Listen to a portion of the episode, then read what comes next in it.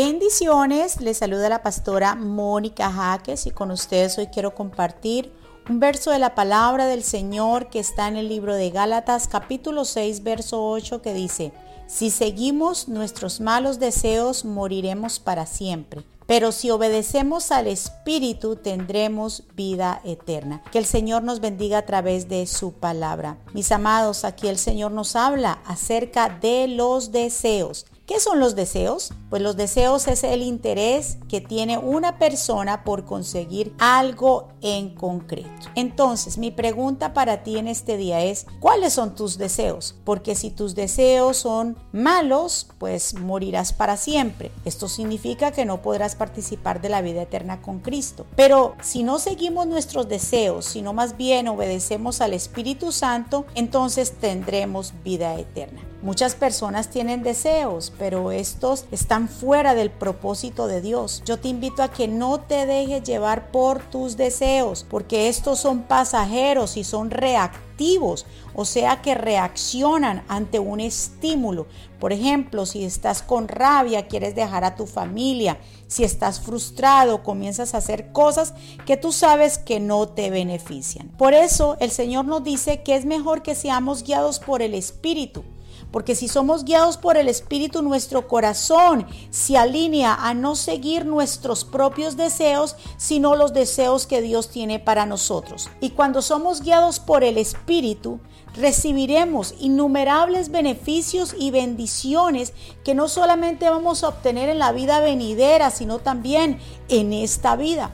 Es por eso que aquí también en Gálatas en el capítulo 5 verso 16 nos dice, por eso les digo, obedezcan al Espíritu de Dios y así no desearán hacer lo malo, porque los malos deseos están en contra de lo que quiere el Espíritu de Dios y el Espíritu está en contra de los malos deseos. Por lo tanto, ustedes no pueden hacer lo que se les antoje. Mis amados, aquí tremenda revelación en Gálatas nos dice, o sea que la manera que a nosotros se nos quiten los malos deseos es obedecer a Dios. ¡Wow! No es que no vamos a tener tentación, sino que no tendremos deseos de caer en ellos. No tendremos deseos de caer en el pecado ¿Por qué? Porque seguimos al Espíritu Santo, seguimos los deseos de Dios, seguimos los propósitos de Dios, mas no seguimos nuestros propios deseos, que son reactivos, que son en el momento, que son carnales. Por eso también dice en el verso 22, en cambio, el Espíritu de Dios nos hace amar a los demás, estar siempre alegres y vivir en paz con todos. Nos hace ser pacientes y amables y tratar bien a los demás, tener confianza en Dios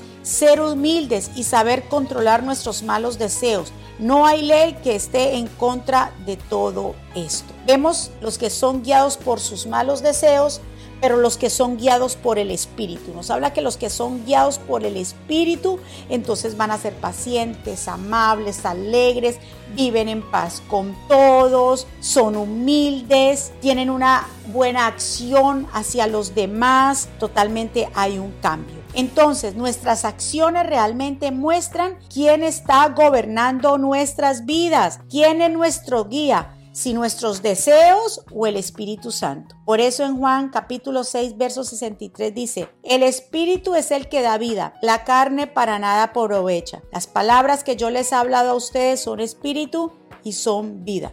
Entonces, mis amados, yo te invito a que en este día reflexiones en esta palabra y que puedas distinguir a quién estás permitiendo que guíe tu vida. Recuerda que el ser humano solamente tiene dos destinos, con Dios y sin Dios. Y sin Dios es un sufrimiento eterno. Recuerda, que si seguimos nuestros malos deseos correremos el riesgo de morir para siempre.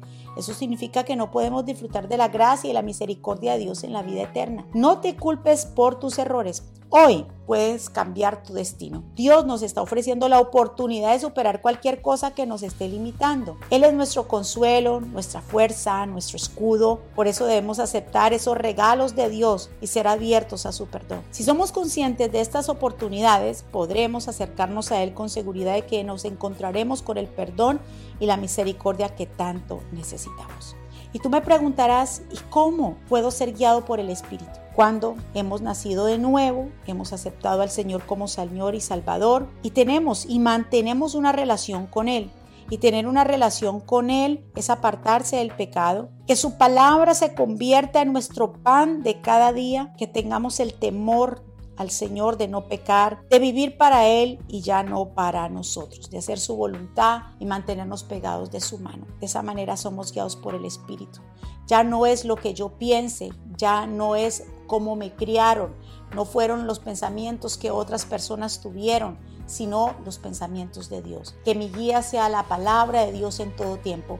Así seremos guiados a través del Espíritu Santo, porque hay una meta. Ya no es algo fluctuante o algo incierto. Sabemos que hay una meta que cumplir y la meta es llegar a ver a Dios cara a cara. En este día, que el Señor te bendiga y te guarde y que el Señor haga resplandecer su rostro sobre ti. Declaro sobre ti en el nombre de Jesús vida, victoria. Dios me los bendiga, Dios me los guarde.